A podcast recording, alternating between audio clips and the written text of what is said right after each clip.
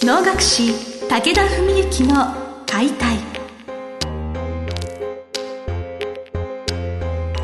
日本の伝統芸能能楽。それはユネスコ無形文化遺産にも登録された我が国を代表する舞台芸術。ポッドキャスト能楽師武田文幸の解体では関税流して方として数多くの対局を演じてきた能楽師武田文幸が600年以上の歴史を持つ能楽を優しく解説。能楽師として自らの経験とその思いを語ります。今週も始まりました花をつかむ心を広げる。お能を通して今を語る。武田文幸の解体。司会進行の柘植圭一です。文幸先生本日もよろしくお願いします。よろしくお願いします、えー、近々の舞台で、えーはい。文幸先生がどうも指定をお務めされるということをお伺いしたんですけれどそのお話をお伺いしてもよろしいでしょうか、はい。えーっとですね近々の指定では4月の11日木曜日午後1時からですね関西会荒磯能というまああのここのところ毎年指定を務めさせてもらってる会ですけども関西会というまあ所属団体の中では若手能という位置づけになるまあ比較的若い方の年代の人たちが指定を務める会でで「エビラ」というね演目を務めさせていただきます。えーエビラってね難しい漢字なんですけども竹冠に洋服の服。でエビラって読みます。漢字一文字。多分言われないと読めない感じだと思いますそうなんですよね。まあ難しい。でところがこれね意外と携帯でねエビラってひらがなで入れたらねパッとその漢字んうん。出てくるんですよね。だからああ意外とそうなんだとか思うんですけど僕も能やってなかったら絶対読めないと思いますけどえまああの物語としてはですね、まあ、まさに荒磯の若手能には非常にふさわしい演目と言っていいと思うんですけど源平合戦の時代の話で、えー義経、まあ、頼朝義経源氏側ですねの、まあ、義経の部下として活躍した梶原源太景末という武将がいたんですね。まあ、あの非常に、まあ、一説によれば端正な顔立ちで、まあ、あの頭脳明晰部もね優れてる文武両道というんでしょうかね、えーそういった若武者だったというふうに描かれているわけなんですけどもその人が主人公でで、まあ、文武両道というぐらいですからただ強いだけじゃなくてですね、まあ、そういう風流なことにも、まあ、興味がある人だったんでしょうね。ですから梅の花を愛したと言われてるんです。ね、この影末さんはですね。それで戦の時に、まあ、そもそもエビラっていうのは一体何なのかって話なんですけども弓矢の矢を入れておくあの肩とか背中によくこう斜めに引っ掛けてるようなあるいは腰に刺してるような矢を入れる柳食いっていうのがあるんですけども、まあ、その柳食いっていうのをまあ別名称でエビラっていうみたいなんですね。だからそれつまり要するに戦に出て鎧着て背中にそのエビラっていうのをぶら下げ腰か背中かにぶら下げててそこに矢を入れているのが普通なんですがこの影末さんは自分が梅の花を愛してたので自分が影末だっていうふうに分かるように、そのエビラにその梅の枝をね枝というか花というかを一枝刺してた。とそうして戦ったという。風流だなっていうのも思うと同時に、はい。端正な顔立ちって聞いたのでなんかキサなんじゃないかなってなんか聞いまあそういう言い方もできるかもしれないですね。だからそれがまああの自分の印というんでしょうかね、まあ旗のようなものでねいわばね、うん、だからあああれが影末だってわかる、ね、見る人が見れば。それで戦で活躍するわけですね。まあ、そういうようなその影末さんを描いたお話ですね。まああの能ですからまあ例によって幽霊なわけなんですけどね。前半はいわゆる里人のような感じでそこら辺の若い男性みたいな感じで出てきてで源平合戦の話とかを話していくうちにまあ、実は影末の幽霊だとほのめかして消えていくそうするとお坊さんがお経を唱えて弔ってくれてそしたら後半は甲冑姿の影末が現れて自分がその活躍したねその源平合戦の、えー、ワンシーンを再現してそしてまあ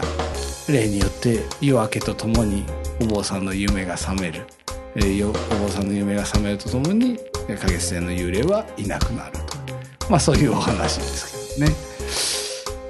平家側の武将がどちらかっていうとその2番目ものですか、はい、多い。イメージがあったんですけど、現さすがですね、はい、これはさすが目の付けどころが た高いと言いますか、はい、すいえいやそうなんですよ、えー、これはですね実は今の話までで気づいた方は相当の詳しいと言ってもいいと思うんですが脳のその修羅物といういわゆる武士を描いている演目はまあ、十何番あるわけなんですがほとんど負け戦を描いてるんですよ。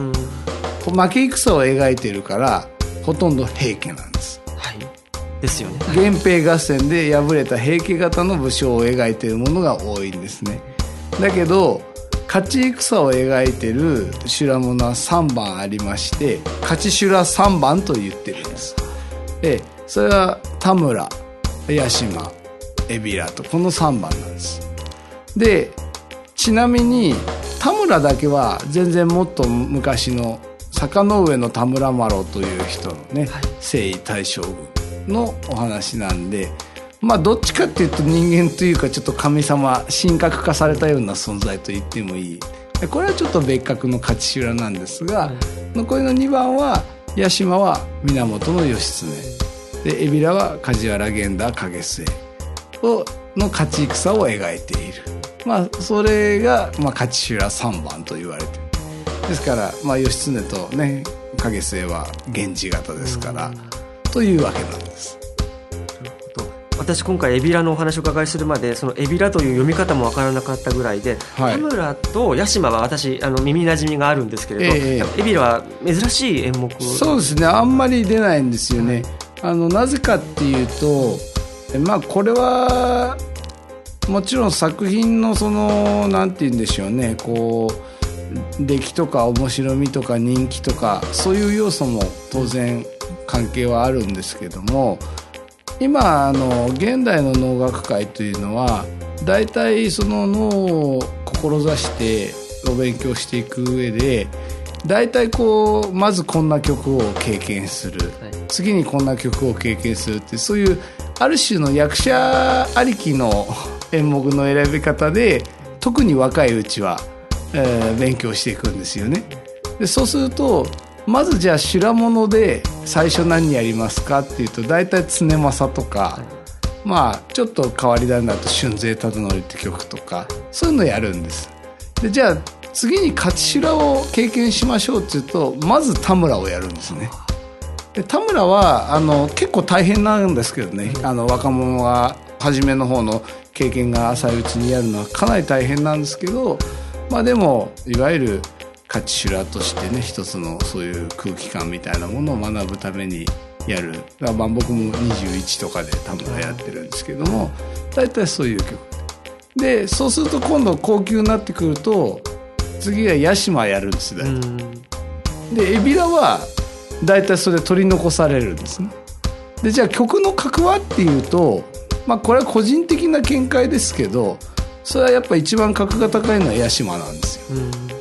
で海老名は田村とどっちが格が高いのってこれは非常に難しいとこなんですけどある言い方で言えば田村よりも海老名の方が扱いとしては軽いかもしれないもしかすれば。ただ勉強として経験としてやるにはその海老名の方はちょっとイレギュラーな要素がいくつかあっていわゆる王道って感じじゃないんですね、だからまず大体みんな王道を勉強しようとすると大変だけど田村をやるわけですでもう一つ海老名が出にくい理由があって前シテがひた面なんですよ。素顔なるほど。で若武者描いてる曲で前シテ素顔ひた面だからあんまりおじいさんとかがやってるとおかしいわけですよ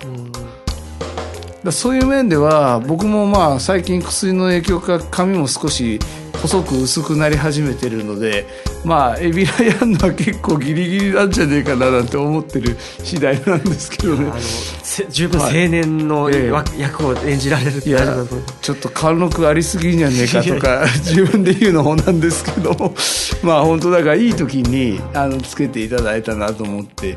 自分でね選んでなかなか文の会とかで一番の脳のリサイタルでそれ選ぶかっていうと、まあ、まずあんまり選ぶ曲じゃないのであのでも興味はねもちろんある曲ですから。まあ、お弟子さんの稽古でも結構ね皆さん幾人かの方にお教えしてますし姉妹なんかは結構難しくてね人気があって学生さんたちなんかもみんな国大の子たちなんか結構何人もやってるんですけどね、まあ、そういう面ではだからまあその対局っていうものではないですけどどちらかというと小品というかねまあ佳作というんでしょうかねでそういう作品だとは思いますけどもえー一方ではでも非常にきちんとやればとってもあの魅力のある演目だとは思ってます。ですねなんかそのそういうそんなにメジャーではないかもしれないけれどやはり文幸先生がそれをやることによってまあ多分文幸先生しかできないエビラという世界が当然あると思うのでなんまあ。か私がもし見るの見れないかもしれないんですけど素晴らしいいいなと思いながら、はい、身内のありがたい意見として伺っておきます。あの荒磯能のチケットというのを一般で販売、あはい。あの販売してます。あの関税会あの事務所とか関税ネットとかでも販売しておりますので、まだあの、ええ。この番組がリリースされる時にはチケットがあればいいなという多分あると思いますはい、ということを期待しながら、えーとええ。4月11日木曜日午後からの、はい。はい。あの来週の楽しみにしておりますので先生本日はエビラについてお話をお伺いしました。どうもありがとうございました。ありがとうございました。本日の番組はいかがでしたか？番組では武田文幸への質問を受け付けております。ウェブ検索で「武田文幸」と入力し検索結果に出てくるオフィシャルウェブサイトにアクセス。その中のポッドキャストのバナーから質問フォームにご入力ください。ぜひ遊びに来てくださいね。